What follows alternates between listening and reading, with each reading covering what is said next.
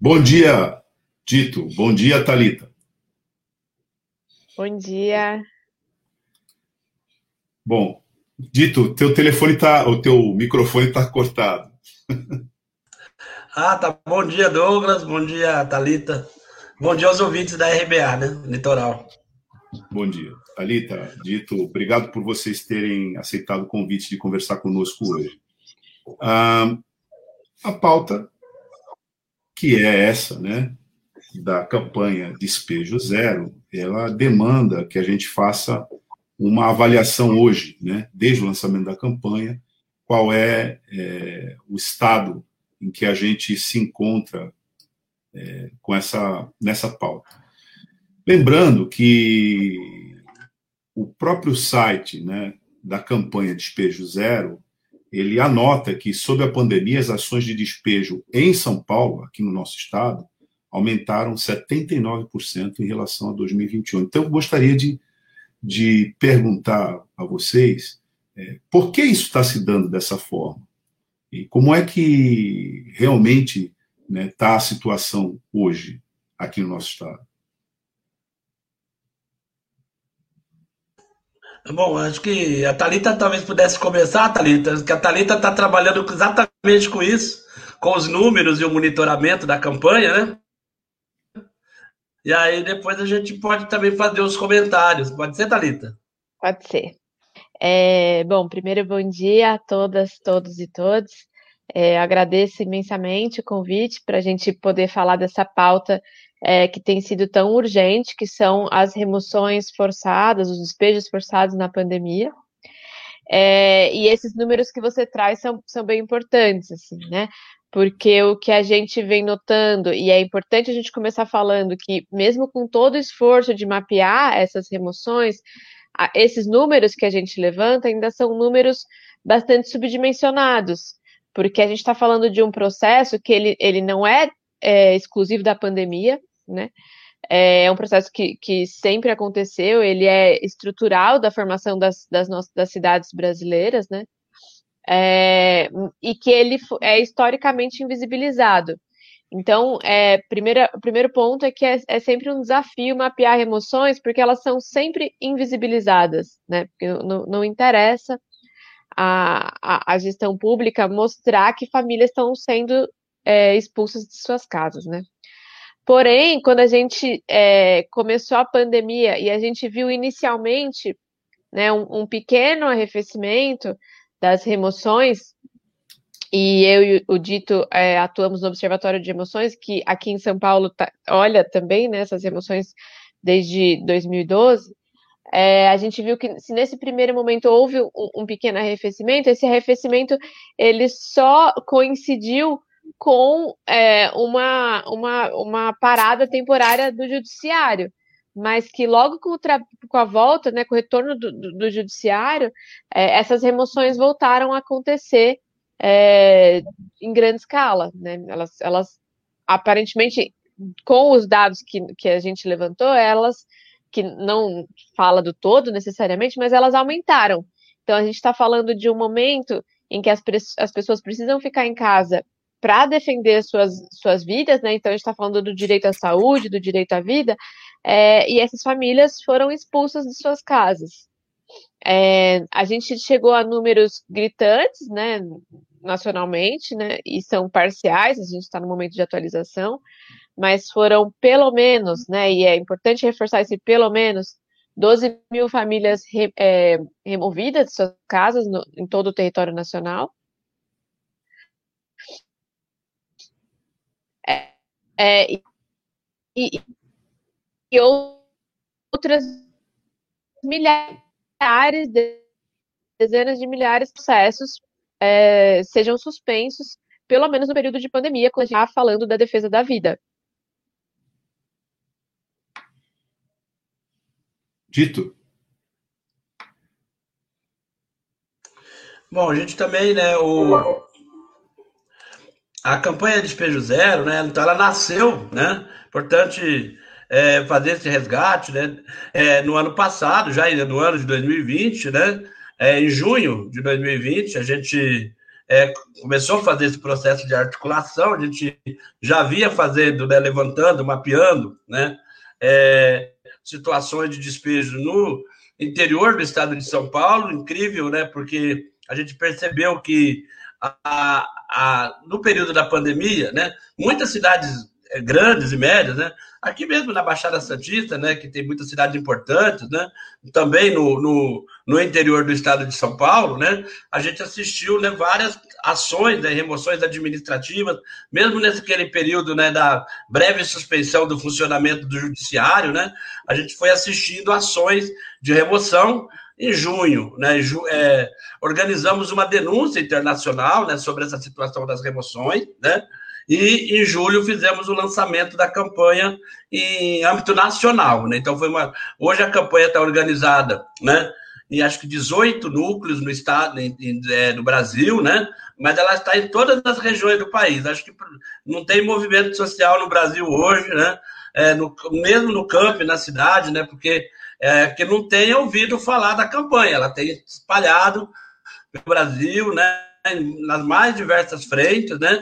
E também tem ocupado né, o espaço né, da, de debate né, sobre essa situação, que é uma situação, como a Thalita disse, né, que não há interesse né, nem do setor privado, nem da mídia tradicional, vamos dizer assim, né, ficar divulgando. A não ser quando tá, tem uma situação mais de é, uma ocupação muito grande tudo mais, divulga ali naquele momento a reintegração de posse e a vida segue, né? Mas fazer um acompanhamento, né? É, vamos dizer assim, sistemático da situação dos despejos no Brasil, né? Talvez a campanha de despejo zero, né, tenha sido a única articulação que eu não conheço, porque eu já milito há muitos anos, né, no movimento popular, né, que tem organizado né, uma levantamento, um acompanhamento tão amplo né, dos despejos no Brasil, né? Infelizmente, no momento da pandemia, né, foi também o momento que mais sensibilizou a todo mundo. Né, os movimentos de moradia já são sensíveis, há setores da universidade que acompanham, como a, a Thalita falou aqui, o Observatório de Remoções, né, que é lá organizado pela é, Universidade de São Paulo, pela Universidade Federal do ABC, né, que participam em parceria nesses mapeamentos, né, e fazer é, esse processo de levantamento de uma forma tão ampla, com tantas organizações do campo da cidade, né? É, talvez seja é, uma iniciativa, é, vamos dizer assim, muito nova, né, interessante que tem que a gente está tá conseguindo fazer nesse momento. A gente já tem mapeamentos de despejo no campo, né? A Comissão Pastoral da Terra, CPT, todos os anos ela emite, né, vamos dizer assim, um boletim sobre conflito, os conflitos no campo, né? E já é bastante conhecido os mapeamentos que a CPT vem fazendo, a Comissão Pastoral da Terra, há bastante tempo, né? Esse ano mesmo eles já soltaram o informativo e eles têm uma estratégia, inclusive, de atualização desses conflitos, né? E acompanhamento e monitoramento. Mas conflitos urbanos, né? Talvez é, a gente, é, a campanha Despejo Zero, né? É, está né, é, seja a grande novidade né, nesse processo de articulação e acompanhamento. Né?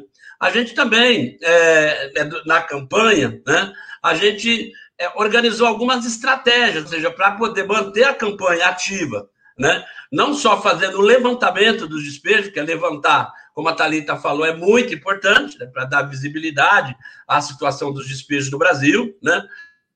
Mas também denunciar né, quem, as autoridades né, que são responsáveis pela promoção dos despejos, denunciar os órgãos ou as instituições que são também, né, que se omitem frente à situação dos despejos, e também o setor privado, que em geral também, né, vamos dizer assim, né, eles são, é, é, realizam, né, e promovem ações de remoção né, é, no campo e na cidade, grupos privados, latifund, os latifundiários do campo, o, o, setor imobiliário na cidade, né, que propõem, que fazem, né, realizam também né, ações de, é, de reintegração de posse, né, estão no meio, né, inserido nessa situação dos conflitos fundiários. Né. Então, nós temos feito esse trabalho de levantamento, também, então, quem são esses, esses personagens né, que, que promovem né, situação né, de, de reintegração de posse, de conflito, né, né, mesmo em período da pandemia. E é importante que a gente é, possa fazer uma reflexão, né,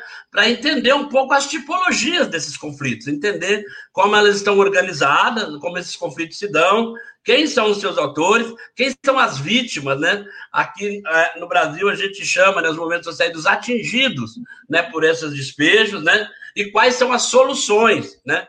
Que estão sendo buscadas para providenciar, né, é, é, viabilizar, né, vamos dizer assim, o mínimo de é, é, de solução né, para aquelas famílias né, que são atingidas, pessoas que são atingidas pela situação dos conflitos no Brasil. E eles são das mais diversas ordens, tanto no campo quanto na cidade. Né? Então, a gente também tem feito um trabalho né, é, de incidência né, junto ao legislativo, ao judiciário, mas também ao legislativo. A gente tem feito também é, é pedido né, e solicitado que os parlamentos, né, no âmbito do legislativo, também proponham legislação né, no sentido de barrar as remoções. A gente, inclusive, tem uma iniciativa aí na cidade de Santos, inclusive, da prefeita, é, ex-prefeita, né, da prefeita Telma, né, agora vereadora Telma, né, é, é que de Souza, né, que propôs um PL, um projeto de lei, nesse sentido, por causa é, é, desse momento especificamente, né,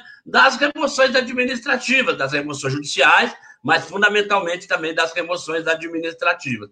Ou seja, poder público não pode promover, não pode incentivar e nem se omitir em situações de despejo ou de reintegração de posse. Então, a gente tem é, é, é atuado né, nessa, nessas frentes, né, no âmbito estadual. Né, tem um projeto de lei que já foi aprovado, é, Douglas, mas pasmem vocês, né, que o, o, o projeto ele teve um problema de redação, né, e ele precisa fazer uma emenda supressiva, e nós estamos há mais de um mês na Assembleia Legislativa lutando né, para tentar aprovar o PL para que ele vá à sanção do governador Dória, né? Mas nesse momento, né, a gente, o, o, o, acho que o governo não tinha percebido o impacto né, dessa, dessa medida e o projeto meio que passou, né? Lá na... Aí, quando perceberam, por causa de uma emenda, o mérito do projeto já foi aprovado, né? E aí eles estão barrando o projeto por causa dessa situação, né? Porque, como eles têm maioria na Assembleia Legislativa, por uma emenda que não diz respeito nem mais ao mérito do projeto, né?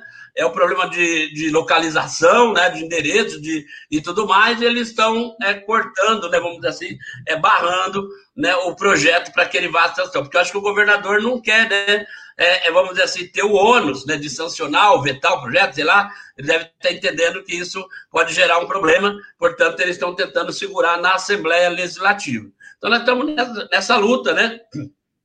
O projeto de lei é da deputada estadual Leci Brandão, em coautoria com o deputado Maurici, né, e o do PT e o deputado Jorge do Carmo também, né, do Partido dos Trabalhadores. Em âmbito federal, né, nós também temos uma ação, né, um, um, um projeto né, também que está tramitando, ele foi aprovado na Câmara dos Deputados, né, o PL 827, né, é, vários deputados propuseram mais de 20 medidas de suspensão de despejos durante a pandemia na Câmara dos Deputados, né? No apenso, o projeto substitutivo principal é o, de, é o, projeto do deputado do Avante de Minas Gerais, o deputado André Janones, né? E esse projeto de lei agora aprovado na Câmara, ele foi é, a, a, ao Senado, né? E o relator, né? É o, é, o, é o senador do PT do Rio Grande do Norte, é Jean Paul Prates, né, que é o novo, novo relator do projeto de lei que está tramitando no Senado. É, teve uma conversa ontem, segunda-feira, da deputada Natália Bonavides, que era uma, é uma das protagonistas dessa, dessa articulação, a deputada do PT lá do Rio Grande do Norte, né? E junto com o André Janones, fizeram uma reunião com o Rodrigo Pacheco, presidente do Senado. Nessa reunião, houve um compromisso né, de nomear o relator, o relator foi nomeado já, é o Paul, e agora vai a, a é, ele, o compromisso que ele deve ser votado nos próximos 15 dias. Então, nós estamos fazendo uma movimentação né, em todo o Brasil em torno desse projeto. E tem uma outra frente, para depois a gente abrir aqui o debate, né? É, também para os complementos aí para a Thalita, né? A, a, o, uma ação, né? É, uma ação, uma DPF, né, no Supremo Tribunal Federal, né? é uma arguição de descumprimento de preceito fundamental, essa DPF, que trata sobre a suspensão dos despejos na pandemia, e o relator desse, dessa, dessa ação no Supremo é o ministro Barroso. E, e essa proposição é uma proposição do PSOL, e mais é, vários é, é, entidades, né, nesse momento, diversas entidades, né, também têm tem entrado nessa ação como amigos né, do processo, né, amigos da corte, para pedir aí, então, a. É, é, para subsidiar, vamos dizer assim, essa ação né, tão importante, né, proposta pelo PSOL, para que a gente também consiga uma decisão no Supremo. Temos a recomendação 90 do CNJ, mas ela não tem efeito vinculante, ela não obriga né, o juiz a suspender despejo. Ela tem um, peso importante, né, porque é um, é um órgão né, da, né, é, de controle da justiça, o CNJ, do Judiciário, mas ele, né, a decisão do CNJ, a recomendação do CNJ, como diz, é apenas uma recomendação. Por isso que é importante que a gente tenha uma decisão no Supremo, né, e nós estamos esperando né, uma decisão né, favorável, né, em relação ao tema dos despejos. Então, nós temos muito trabalho, né, como, né, muitas situações, como a Thalita já falou aqui, de despejo, né, todos os dias chegam né, em todo o Brasil situações de conflitos para que a gente possa atuar, incidir sobre elas, né? Isso nós estamos fazendo, né? Denunciando, atuando, ajudando as comunidades a enfrentar essa situação de conflito. Lá no site, né, tem uma série de informações para que as pessoas subsídios para as entidades atuar nos seus estados, né? E fortalecer a campanha localmente. Então, nós estamos com muito trabalho né, em nível nacional nesse processo de construção, além das ações locais, estaduais né, e tudo mais. Aqui mesmo na Baixada Santista, né? É, eu vi que a Gabi participou aqui, entrou aqui já, né? É, a gente aqui, tem uma. Está acompanhando a gente aqui acompanhando, né? Ela é, é, é, uma das principais, vamos dizer assim, lideranças, né? Que está nos ajudando na construção da campanha aqui na Baixada Santista, né? E fizemos um belo lançamento e tem uma boa articulação da campanha aqui na Baixada. Então, nós estamos com é, núcleos, né? Não só núcleos estaduais, mas também núcleos metropolitanos ou regionais, que têm tido um papel muito importante também de levar à frente a campanha nos municípios e nas regiões. Então, um pouco isso que eu queria aqui trazer inicialmente da nossa conversa, né?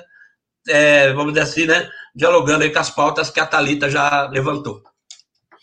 É, dito, é, a gente vai botar aqui é, na tela o site né, da campanha Despejo Zero. Inclusive, o Taigo já colocou aqui o endereço né, nas redes www.campanhadespejozero.org. Vou repetir: www.campanhadespejozero.org. Despejo zero, tudo junto. Né? O Taigo, por favor, bota aqui o, o compartilha a tela aqui para a gente ver. Então, é, tá aqui, né? Esse é o você que nos que está nos acompanhando pelas redes sociais. Esse é o site, né? Da campanha. Então, e é, tem muitas informações sobre o tema, né? Os números, como a Thalita, inclusive, no começo da intervenção dela, apontou aqui, né? Os principais destaques envolvendo a pauta e, inclusive, é, sobre alguns dos assuntos que, que a gente já falou aqui, como o projeto de lei aprovado pela Câmara Federal, que proíbe despejo em plena pandemia e que agora tramita no Senado. E o dito trouxe excelentes notícias, né, como essa de que se fixou a relatoria com o senador Jean Paul Prats, e agora fica só a questão de prazo, né, para que seja pautado. Gostaria, inclusive, que a Talita, é, quando fosse conversar agora conosco, nos desse informação de como é que está essa estimativa. E também eu queria perguntar é, para você, Thalita, que é engenheiro ambiental, né? É, essa relação entre essa pauta e a questão ambiental. particularmente com essas ordens é, de reintegração de posse, despejo, envolvendo comunidades tradicionais, né? tanto quilombolas como as comunidades indígenas. É, a pauta Despejo Zero alcança essas comunidades para além das ocupações urbanas? São questões bastante importantes né, que você faz. É, antes de, de, começar, eu só queria lembrar que é, a gente está. Agora são 5 para as 10. Daqui a pouco vai começar é, a, a sessão na Alesp. Então eu coloquei no nosso, coloquei no, no, no chat do Facebook daqui da nossa conversa um link para as pessoas que estiverem nos assistindo, para elas preencherem é, se fosse possível, e esse link envia e-mail automaticamente para todos os deputados e deputadas da LESP para pressionar para que eles estejam hoje na sessão para a gente tentar, então, aprovar essa emenda que o Dito falou e, e, e liberar esse PL, que já está aprovado no mérito, para a sanção do governador. Bom, é, dito isso. Eu vou, eu vou ler é, o teu chat, tá? Tá bom. Para tá reforçar, tá? tá? É, então a Thalita está dizendo, não, pode tirar, pode tirar, tá? Consigo ler daqui. Olá, pessoal da campanha Despejo Zero, São Paulo e todo o povo de luta pela moradia do Estado de São Paulo. Esse link, bit.ly é, bit.ly barra prova já PL 146, manda e-mail automático a todos os deputados e deputadas da Assembleia Legislativa, a LESP, pedindo a imediata aprovação do PL Despejo Zero. Vamos compartilhar e mandar mensagens sem dó, diz aqui a Thalita, é, a partir de hoje. Além de pressionar pela votação favorável, vamos pressionar para que compareçam à sessão. Preencha o formulário, compartilhe, divulgue para as suas amigas e, enfim, pessoal da sua rede. Pois não, Thalita? Bom, é, dito, dito isso, né, eu acho que essa questão a, gente sempre enxerga, né, sobretudo uma visão no judiciário, de que são duas questões concorrentes, né, em relação à moradia e à questão ambiental. E, e não são. Elas são, elas podem é, ser com, complementares, né? Inclusive, é, a minha área não é, é mais a discussão é, urbana e nem tanto a discussão quilombola e indígena. Mas a gente tem visto no, no mapeamento diversos, a denúncia de diversos casos que envolvem a remoção de populações quilombolas, indígenas, tradicionais, é, ribeirinhas, né? Isso, isso vem acontecendo é, bastante e, de novo, a gente sabe que nos nossos dados esses, esses casos é, eles estão é, subestimados, né? Então, a, apesar de ser um dado muito gritante, a gente sabe que esses dados estão subestimados. É, eles são piores ainda do que a gente tem mapeado, né? Infelizmente. É, o que uma, uma questão que a gente acompanha bastante em São Paulo, e eu falo mais de São Paulo porque é, é esse um pouco mais o meu campo de atuação, é a discussão entre moradia e, e meio ambiente, por exemplo, na ocupação de, área, de áreas de mananciais, né? onde, no geral, a atuação do judiciário é pela remoção das, das famílias que ocupam em áreas de manancial. Porém, se a gente for olhar é, para o mapa de ocupação do solo né, do estado de São Paulo, a gente vai ver que tem muita, muita gente morando em área de manancial. É, é uma questão bastante complexa, porém ela é sim compatível, né? Há formas de viabilizar moradia e proteção do meio ambiente. Além disso, a gente tem que lembrar que as pessoas, né, as famílias que ocupam é, áreas de proteção ambiental, elas não vão lá ocupar lá é, porque querem, mas é porque é, é basicamente o, as, as famílias vão ocupar o espaço que elas podem ocupar, que é aquele que resta na cidade, porque tem uma disputa é, ferrenha por espaço, sobretudo pelos espaços bem localizados, é, onde essa população de baixa renda não é bem-vinda, né? A professora Hermínia Maricato, ela tem uma fala que eu acho que é fundamental para a gente entender isso, que é o trabalhador, depois do horário de trabalho, ele não some, ele vai volta para casa para dormir, ele precisa de algum lugar para dormir. E se ele não vai é, é, ser alocado, né, se ele não consegue morar nas áreas com infraestrutura, com as áreas nas áreas urbanas, ele vai procurar outro lugar e ele vai procurar o lugar que dá. E geralmente são os lugares ambientalmente frágeis. e aí eu não estou falando só, por exemplo, de áreas de proteção de manancial, de áreas é, de APP, é, próximas a, rios e córregos, mas eu estou falando também das áreas geograficamente é, frágeis. E aí a gente vê todo ano, né? E aí na Baixada é, tem, tem uma atuação histórica em relação a isso, em relação às ocupações de área de risco, né? É, e, e na, em Santos a gente tem atuação histórica é, também né, na forma de atuar é, em área de risco, né? E vários dos processos que a gente acompanha têm motivações relacionadas a áreas de risco e a áreas de proteção ambiental. É claro que tem situações em que, são, em que é inevitável e a gente não está aqui defendendo a moradia em áreas é, é, onde o risco é muito alto. Mas tem formas e formas de intervir para gerir esses riscos, né? E assim como para gerir a questão é, ambiental e viabilizar a moradia digna. E é, é dessa forma, do como fazer, do como viabilizar, como compatibilizar essas questões, que a gente discute bastante aí também no campo da engenharia ambiental urbana. Inclusive, hoje, é, nesse campo em São Paulo, a gente está bastante abalado, que infelizmente perdemos a, a professora Kátia Canil ontem, é, que é uma figura histórica né, dessa, dessa discussão de área é, de risco. Então, estamos todos é, também em luto hoje pela professora, querida professora Kátia Canil. É, mas, enfim, falando tudo isso, no sentido de que é possível compatibilizar. Porém, essas são justificativas que elas são normalmente utilizadas para uma remoção rápida, porque elas legitimam uma remoção rápida, né? Então, é, e sem discussão.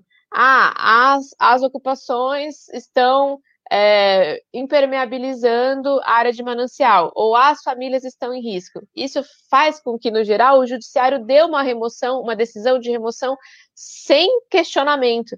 E, e a gente tem é, brigado bastante, e a professora Kátia era uma grande guerreira nesse campo, de falar que nem sempre, né? Que há formas sim de, de compatibilizar essas questões. E assim como há formas também de remover é, ainda que a gente considere que toda remoção tenha um conteúdo, sim, de violência, seja ela física ou, ou, ou simbólica, né, é, há formas de remover é, respeitosamente, realocando a família é, direto para sua moradia definitiva, respeitando, né, com uma localização, uma situação, condições melhores ou iguais a que ela estava, né, nunca piores, enfim, uma série de, de, de procedimentos que a gente pode adotar para fazer uma, uma, uma transição respeitosa. Porém, essa não é a realidade, isso é minoria dos casos, acho que o, o Dito acompanha isso historicamente, e, e, talvez ele possa contar nos dedos as situações em que isso de fato aconteceu, né? É, enfim, só dando um panorama é, um pouco amplo dessa questão, do meio ambiente, da, da, compatibilização de meio ambiente e moradia, que é uma discussão fundamental e que a gente ainda tem muito, é, sobretudo no poder público e no judiciário, para avançar nessa discussão tão fundamental. É, dito, você está com um horário aqui, né? Não sei se continuamos ainda com essa sua agenda limitada. Então, eu gostaria, se você for é, sair agora que você comentasse um pouco conosco né, sobre essa figura né, do despejo administrativo, da remoção via administração, porque nem todo mundo entende direito o que é isso, e não entende nem se isso é, se isso, do ponto de vista jurídico, legal, é, é uma figura que é, exista. Então, você pode nos explicar o que, que é isso? Isso existe realmente? Porque muitas comunidades estão sendo retiradas administrativamente, sem passar pelo judiciário. Está correto isso, Dito? E aí, se você é, quiser, né, já na sequência, né, ir para o teu outro compromisso, você fica à vontade, porque a gente vai continuar aqui com a Talita. Tem algumas questões específicas que ela levantou aqui que a gente vai conversar com ela. Legal, é, Douglas. É, não, eu primeiro acho que a gente tem que podemos lembrar o seguinte: tem, tem situações né, de desastres, né? Por exemplo, né, sei lá, uma situação de área contaminada, né? Ou um risco iminente, por exemplo, né? Por exemplo, né?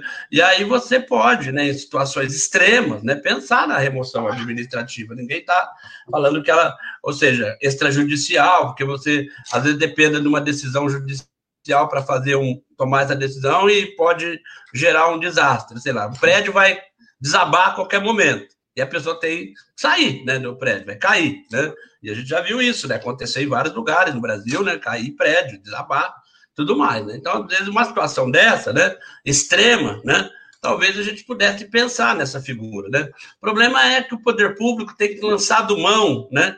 É, de uma forma exagerada, vamos dizer assim, poderíamos dizer, né? De uma forma extremada, o tempo inteiro agora, né? Qualquer situação, né? Ao, ao invés de buscar e garantir a defesa de famílias né, de baixa renda, né, para garantir o seu direito de defesa, direito ao princípio fundamental do acesso à justiça, da ampla defesa, né, elas, elas são surpreendidas, né, em geral, por ações truculentas, né, violentas, né, por parte de guardas municipais, né. Há uma professora Vera Teles aqui em São Paulo, né, ela diz né, que existe uma, uma, uma, uma certa milicialização das cidades, né, nesse momento, né, dado o grau de ações, né, sem controle, né, por parte né, de forças de segurança, né, contra trabalhadores, contra, contra pessoas pobres, de baixa renda, né.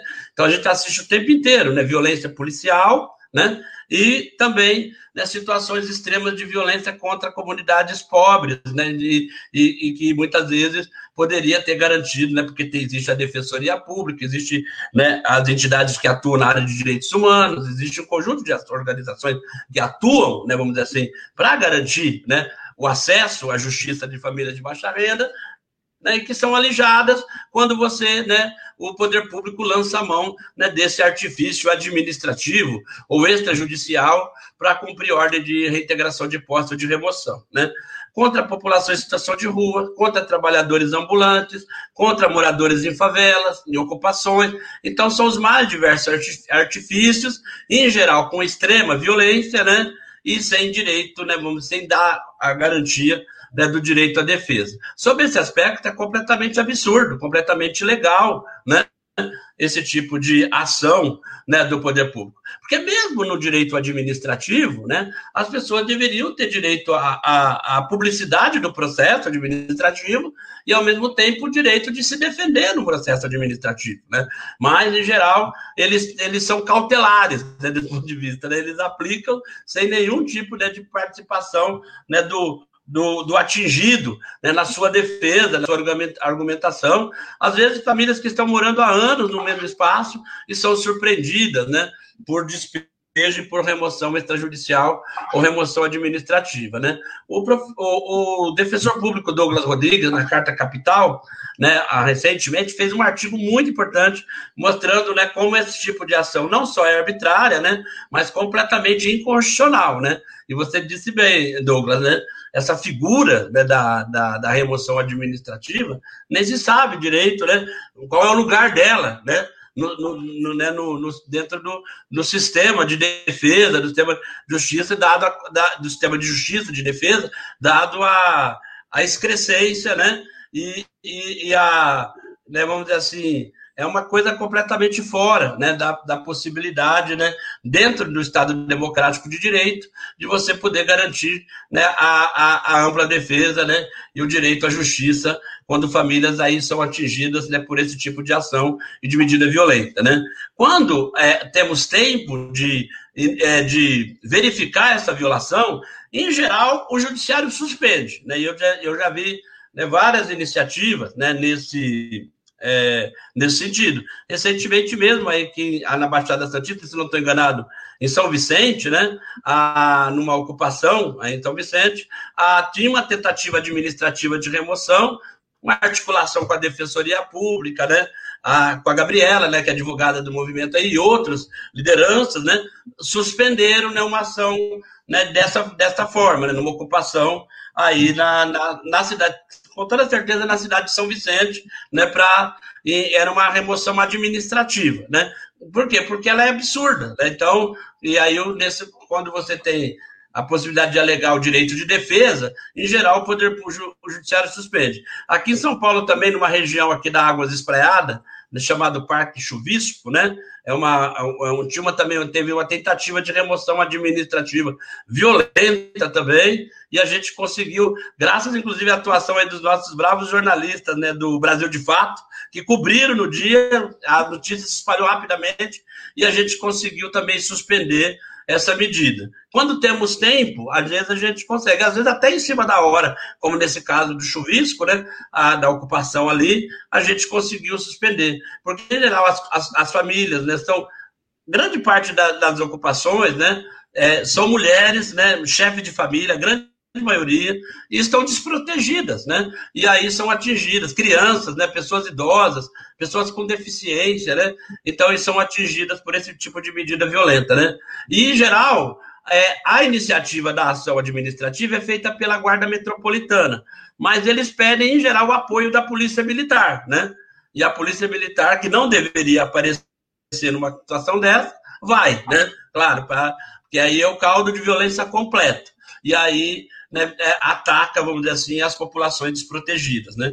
Então, nós estamos brigando contra isso. Nós fizemos uma audiência pública recentemente né, na Assembleia Legislativa, né, e a deputada Márcia Lia, né, ela pôde analisar a possibilidade, inclusive, de propor uma CPI sobre esse caso né, de remoções administrativas na pandemia, né, nesse período de pandemia, porque muitos municípios, né, não é só aqui em Santos, né, como eu falei, em, em São Vicente, mas em Ribeirão Preto, é, é, Mogi das Cruzes, né, é, é, São Paulo, São Bernardo do Campo é campeã de remoção administrativa. Ribeirão Preto é outra cidade também que faz muita remoção administrativa.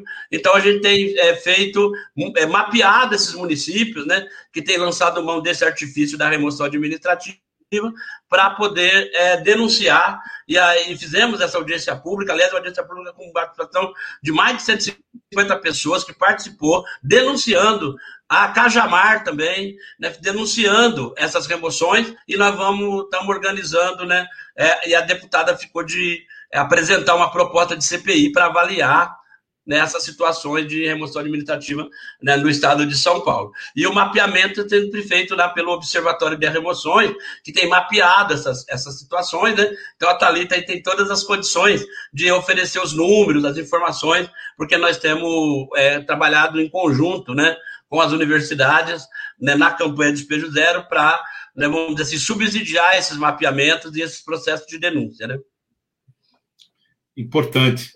É, você avalia que aqui no estado de São Paulo, os municípios estão fazendo uso dessa figura do despejo administrativo, e mesmo depois que a campanha foi organizada, e mesmo depois dessa recomendação do CNJ, essa prática continua, Dito?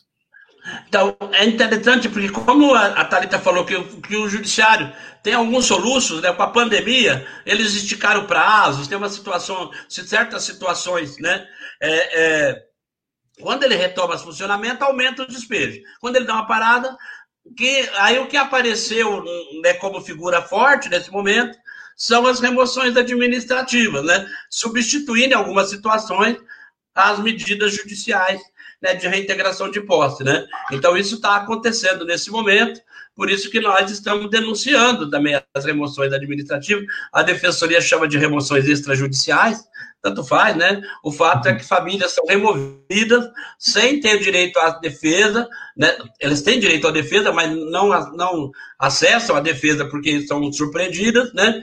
E também sem ter conhecimento do processo, né? Que é completamente inconstitucional, né? Porque o Estado Democrático de Direito diz que as pessoas têm que ter, saber por que está sendo processado e ter direito a se defender, né? E, infelizmente, o que está acontecendo né, na, em São Paulo, em vários municípios, né? Com a Guarda Metropolitana em geral, né? Mas existe também grupos de seguranças privados, né? Existe ação também da Polícia Militar. Então, aí, né, as forças de segurança atuam de, de acordo com o município e de acordo também, né? Com, vamos dizer assim, o grau de truculência, né? Que é implementado em cada ação, né? Mas todas elas, né? É, existe um padrão, né? de atuação das guardas metropolitanas armadas, né, que é um outro debate né, que está sendo feito, né, é que sobre famílias que são de baixa renda, pessoas, né, ou pessoas muito vulneráveis, né, como eu disse aqui, a população em situação de rua, que a professora Raquel chama, né, fala de, da remoção dos removidos, né, porque já foi removido e remove de novo, né, então é impressionante a violência que acontece, infelizmente, no estado de São Paulo ainda, né. Tá bom avisar aqui nossa audiência que o Dito tinha né, já nos advertido que ele iria ficar até as 10, aí ele ficou até um, bem mais, né? Do que ele é, tinha. Então preciso, é, o pessoal está me esperando aqui. do que ele tinha assumido, e ele precisa sair para outro compromisso, e a gente vai continuar aqui com a Thalita. É dito. Tá bom, então. Um abraço, Thalita, um abraço, Douglas. E eu sigo aqui, mesmo no cantinho, olhando vocês aqui né, nas redes sociais, tá bom? Tá bem. Até a próxima. Um abraço. Vida longa. Bom, é... Thalita, você havia é, abordado a questão que combina né, essas remoções com a pauta ambiental. E nós estamos aqui é, na Baixada, né, numa região que, por excelência, tem essa, esse contexto. São algumas comunidades. A Gabriela lembrou aqui inclusive, que uma parte importante é, da população aqui vive nas palafitas, em cima da água, e, portanto, né, diretamente ligada também a essa questão ambiental. E mesmo é, em algumas regiões fora desse ponto específico aqui do território, que é o DIC, né, que liga Santos, São Vicente, etc., tem outras situações com a mesma configuração e outras ações de reintegração com é, base nessa pauta ambiental. Só para quem nos acompanha aqui entender, há famílias que estão há três, quatro, cinco décadas nesses lugares e que sempre estão ameaçadas com uma, com uma liminar de reintegração de posse. Existem algumas funcionando aqui especificamente é, na cidade de Santos, mas elas, na realidade, elas são é, ficcionais. Porque até para você remover é, aquele contingente é um problema social de grande envergadura. Né? Principalmente porque a gente, diante dessa pauta, não tem a contrapartida que o próprio poder público deveria fornecer, que é a política habitacional para quem se encontra nessa situação. Então, é, eu queria que você falasse um pouco mais desse, dessa, desse ponto, né, na, que envolve toda essa mobilização e que bota em conflito a pauta do direito à habitação, da situação de fato estabelecida, como eu citei aqui, há décadas, né, para uma grande parte da população, e essa intervenção do Estado né, mediante reintegração de postos para é, com, com base na proteção ambiental. Lembrando que, inclusive, em algumas situações, a própria proteção ambiental, tal como é, está descrita na ação, ela já não existe mais. Aquela situação já está irreversível. Né? Grande uhum. parte aterrada, semi-urbanizada. É, então, eu queria que você falasse um pouco disso, né? para que a gente entendesse esse conflito. Uhum.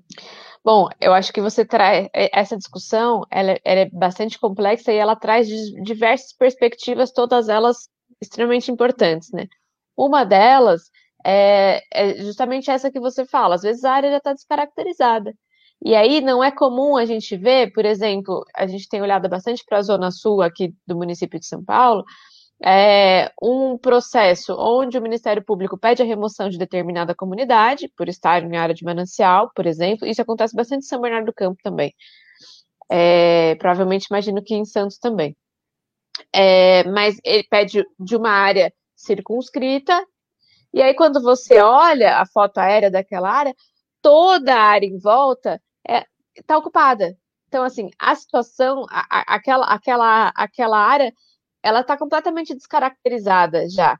E aí a gente pensa, faz sentido a remoção única exclusivamente daquela área sem pensar todo o território?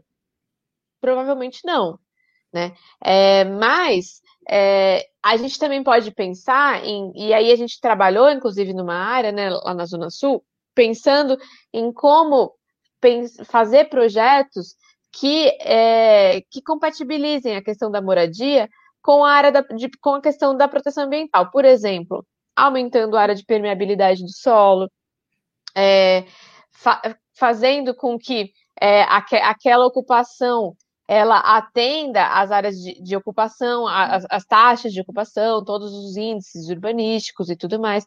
Enfim, uma série de questões que faça com que seja possível compatibilizar né, essas duas questões. Outra questão que a gente tem são é, a falta de respeito às formas de vida das pessoas, às formas de vidas históricas das pessoas, né? É, quando a gente pensa, né, e aí a, a, a, reflexão sobre o que é precariedade habitacional é muito importante, porque quando a gente pensa, é, e, e, de novo, reforça, a gente não está aqui fazendo uma defesa à precariedade habitacional, mas a gente está fazendo uma defesa das formas de vida da pessoa. Está, morar em palafita é precário? Talvez. Sim ou não são respostas que não necessariamente respondem. Pode ser sim precário, mas também dialoga com a forma de vida da, da de, de determinadas populações que tem no seu histórico a tradição de morar em palafitas. É, recentemente a gente tem visto né, bastante a, a situação de, de Manaus, a região metropolitana de Manaus, onde o, o rio, né, os rios estão numa cheia histórica, e as cheias são parte do processo, e elas estão vivendo uma situação completamente indigna. E, e, e é preciso, o que, eu, o que eu tô, o que eu tô, onde eu estou querendo chegar, é que é preciso que o poder público, né, chegue é, numa situação que responda às reais necessidades das pessoas que é o que a gente não vê. O que a gente vê, via de regra, são projetos, é, políticas habitacionais que, que, que, que, não respeitam essas necessidades, essas especificidades das pessoas. Né? Então, por exemplo, é, mesmo é, o Minha Casa Minha Vida, né, que, que, que atendeu né, bastante, bastante é, que está acabado, mas que mesmo assim, né, mesmo é, atendendo um, um, contingente importante, ele é, reproduziu também uma lógica de produção de conjuntos habitacionais de larga escala que não respeitam as, as especificidades né, da, das, das famílias, né? E, e quando a gente tem que fazer, é exatamente o oposto. A gente teve uma experiência do Minha Casa Minha Vida também, que foi Minha Casa Minha Vida Entidades, e, e não, é, não coincidentemente, ele teve experiências bastante importantes e interessantes, que porque ele foi justamente fruto das reivindicações dos movimentos de moradia, né? E aí isso faz com que ele pense em projetos é, junto com os movimentos de moradia, que conhecem, né, com as famílias que conhecem, que moram, conhecem e, e vivem a, o cotidiano daquele território. Com isso, as famílias sabem quais são as necessidades. Né? Então, se você pega, tem uma, um, uma pesquisa da professora Patrícia Maria, que ela, é, também da UFABC, que ela mostra justamente isso, né? Que um, alguns exemplos do Minha Casa Minha Vida Entidades né, eles é, têm localização muito melhor, eles têm metragem muito melhor, porque eles são construídos junto com as pessoas que vivem aquele território, né? E isso é uma coisa que, é, sobretudo hoje, nesse contexto né, genocida que a gente está vivendo, né, de, de completo desprezo pela, pelas, pelas necessidades da população, né, que a gente não tem em esfera nenhuma, nem federal, nem estadual, e aqui, especificamente no caso de São Paulo, nem municipal. A gente não tem política habitacional, muito menos uma política que responda às necessidades é, das famílias. Então, quando a gente está falando de habitação, e não só de habitação, mas, mas de direito à cidade, a gente precisa estar tá intimamente ligado com as necessidades das famílias. E, e, isso faz todo sentido quando a gente vai pensar a compatibilização da pauta da moradia com a pauta do, do meio ambiente. Porque, na, em grande parte das vezes, na, na maioria, eu me arrisco a dizer que na, na maioria das vezes, as pessoas que estão ocupando esse território são as pessoas que cuidam dele, inclusive, né? Então as pessoas, as pessoas entendem a importância de, de cuidar desse território e a experiência no Gaivotas, né, que a gente teve recentemente, mostra isso também do cuidado que essas pessoas têm. Elas precisam de um estrutura, apoio do poder público e é, abertura para que elas possam, é, isso é um direito das famílias, pensar junto é, qual a intervenção para aquele determinado território onde elas vivem. Né? E isso vai é, fazer é, com que a gente. Diga. Oi, é, é, que é importante a gente, a partir do que você está falando, é refletir sobre a seguinte situação. Nós estamos aqui é, na, na Baixada, não sei se Thalita está me ouvindo, parece que ela congelou aqui a imagem que eu estou tendo. É... Ah, você me ouve?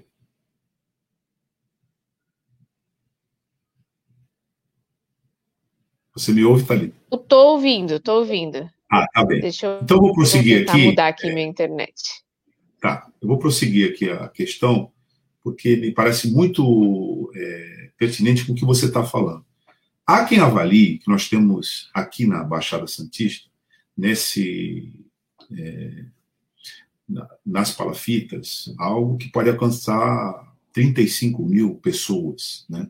São muitas famílias e, portanto, um contingente dessa escala passou a ser um problema estrutural. Né? Você considerar que você tem que remover essa, essa, esse contingente, isso é um problema estrutural. E, sobre todos os aspectos, aparece como uma, um desafio praticamente insuperável. E você toca na questão de que é preciso considerar a possibilidade das pessoas viverem nesse contexto, viverem assim. Você tem notícia de é, projetos que tratem a questão nessa perspectiva, ou seja, mantendo as pessoas e passando a considerar algum tipo de urbanização para é, palafitas, ou, enfim, comunidades nessas condições?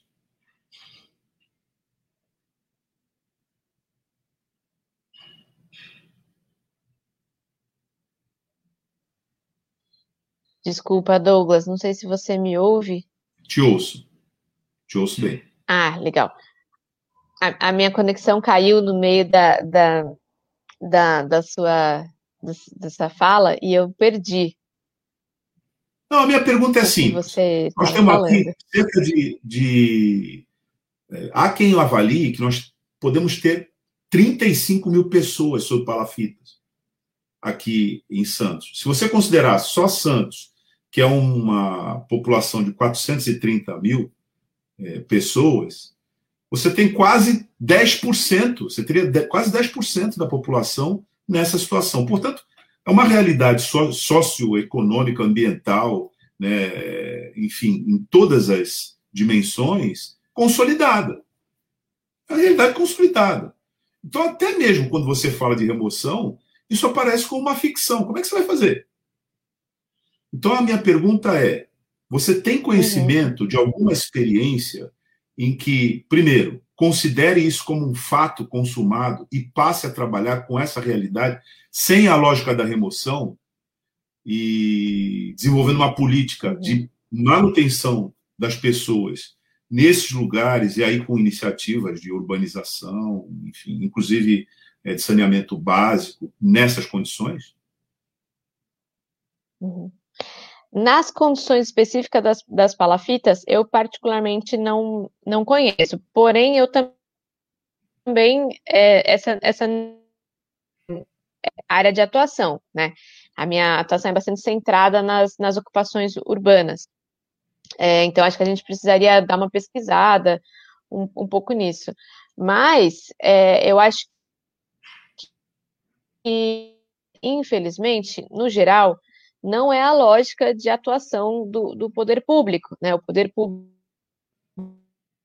e, e, não só do poder público, das, das escolas de, de arquitetura e engenharia, no geral, que elas, inclusive tem uma grande discussão sobre isso, sobre o que é considerado, é, o que é considerado é, precário ou não do ponto de vista técnico, é uma, é uma discussão ainda que precisamos, nas escolas de engenharia e arquitetura, avançar muito ainda, né? É, e respeitar as formas de vida da, das, das, famílias, né? Sobretudo das, das populações tradicionais.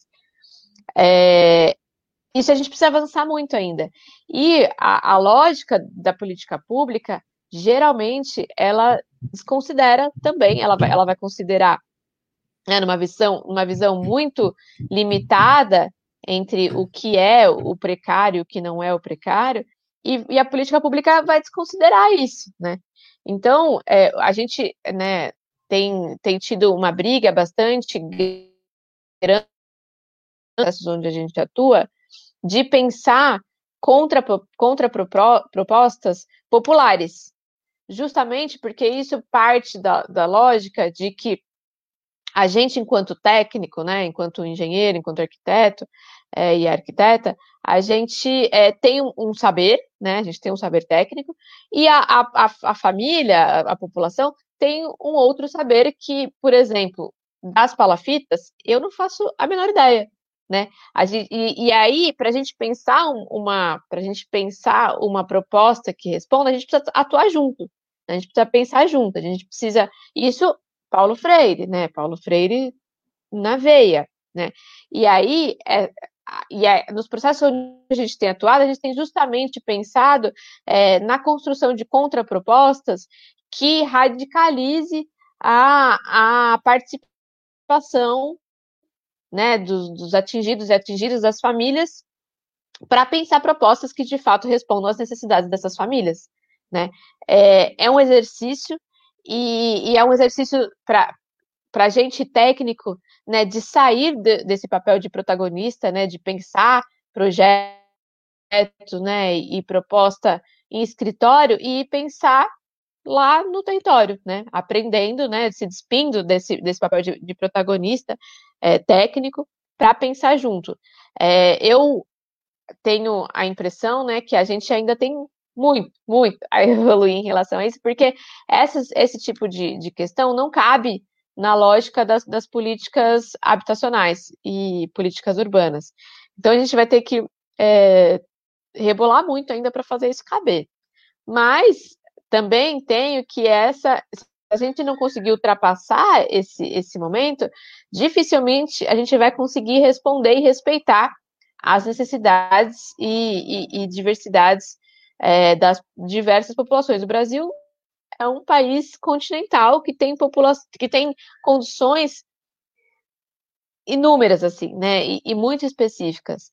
E a gente não pode pensar como se uma política, né, seja ela BNH, seja ela Minha Casa Minha Vida, e mais recentemente a falácia do, do Casa Verde e Amarela, vá dar conta de todas as, as questões, né? A gente é um país diverso. Então, a ideia, né, que a, gente, a defesa que a gente tem feito no âmbito do, do LabJuta, do laboratório onde a gente, onde eu atuo, né, junto com o DITA, é justamente em como dar conta disso, né? Como sair dessa, dessa encruzilhada, né? e brigar também, porque isso faz com que haja, né, o que também a professora Hermínia fala, né, de uma alfabetização urbanística territorial, né, para que as pessoas sejam é, protagonistas também da produção do espaço onde elas vivem, né.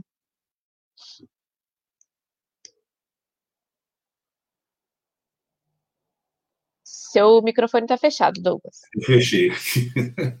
A gente está chegando no final da nossa entrevista aqui e eu queria que agora é, você falasse um pouco desse laboratório, né?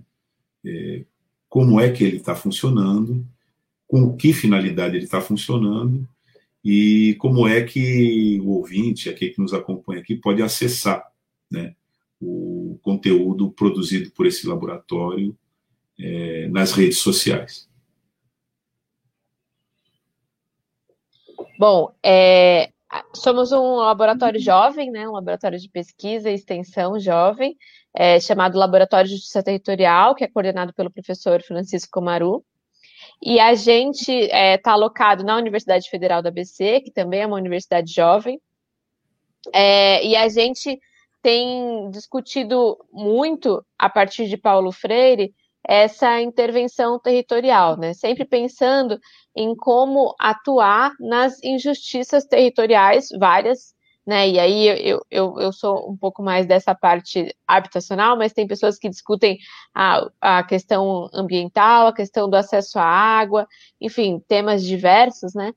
É, e aí a gente tem atuado em diversos projetos. Um deles é o Observatório de Emoções, que a gente compõe desde 2015, que, que eu também faço parte, e a gente tem, né, como, como forma de atuação, é, a, a, não só a atuação conjunta aos movimentos de moradia, mas uma radicalização é, dessa, fazendo com que movimento e, e academia não só andem juntos, mas é, a gente faça parte do movimento e o movimento venha também para, para a universidade, né?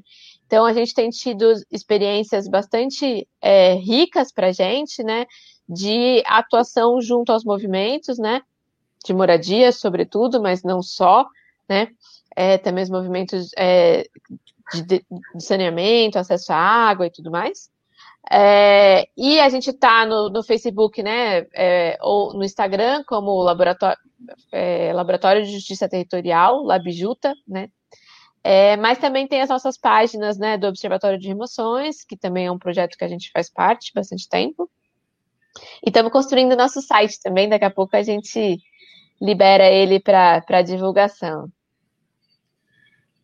É, tá ótimo. É, bom, lembrando aqui para quem nos acompanhou pela Rádio Brasil Atual Litoral, que nós conversamos com o Benedito Barbosa, o dito advogado, que saiu um pouquinho antes na nossa conversa, e estamos aqui também com a Talita, né, que é Talita Gonzalez, né, que é uma engenheira ambiental e também atua na campanha Despejo Zero.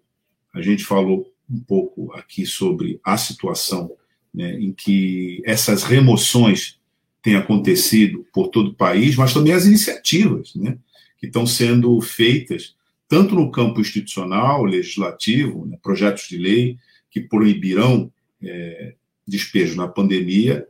Talita e Dito deram aqui, inclusive, essa pauta que está em andamento e avalio que bastante avançada, mas a configuração social e o seu impacto né, no cotidiano de uma grande parte das famílias vulnerabilizadas que não contam com nenhuma política pública consistente do Estado, não só para estabilizá-las e protegê-las, mas também para atendê-las né, na perspectiva da pauta habitacional. Talita, é, nós temos Nessa pauta também a regularização fundiária, que gente não vai conversar sobre ela hoje, mas que já deixo aqui é, o convite para que a gente volte a tratar né, dessa, dessa relação né, entre essa política e a legislação de regularização fundiária, que também acaba afetando né, essa pauta. E te agradeço a participação aqui no Manhã RBA Litoral e te reitero né, esse convite para que a gente continue conversando sobre esse assunto nessa perspectiva. Eu que agradeço mais uma vez a possibilidade de falar sobre essa pauta tão importante né, dos, dos despejos forçados na pandemia. É, eu acho que reforço o convite aqui para todas e todos que estiverem nos ouvindo e que, se por acaso puderem nos ajudar a pressionar a aprovação agora, a qualquer momento, do, do PL estadual, PL 146, é, para ver se a gente consegue, pelo menos de alguma forma, segurar essas remoções que são questão humanitária na pandemia, né? Então, é, eu é, reforço para quem puder ajudar a gente a pressionar agora, agradeço mais uma vez, e a gente, né, daí não só eu, mas é, em nome do Labjuta, do Observatório de Emoções da campanha Despejo Zero, é, nos colocamos à disposição para a discussão dessas pautas e sempre muito contentes quando a gente pode falar um papo tão gostoso e importante sobre esses temas tão importantes. Ótimo. E vamos reiterar, né? Projeto, quer dizer, pelo menos o debate na Assembleia Legislativa está andando ó, nesse momento, né? E você fez um apelo para que pressionassem os deputados estaduais para votarem a favor daqueles que precisam, né? Da proteção do, dos seus direitos sociais. Obrigado, Talita. A gente vai encerrando aqui a nossa edição de hoje do Manhã Brasil Atual Litoral.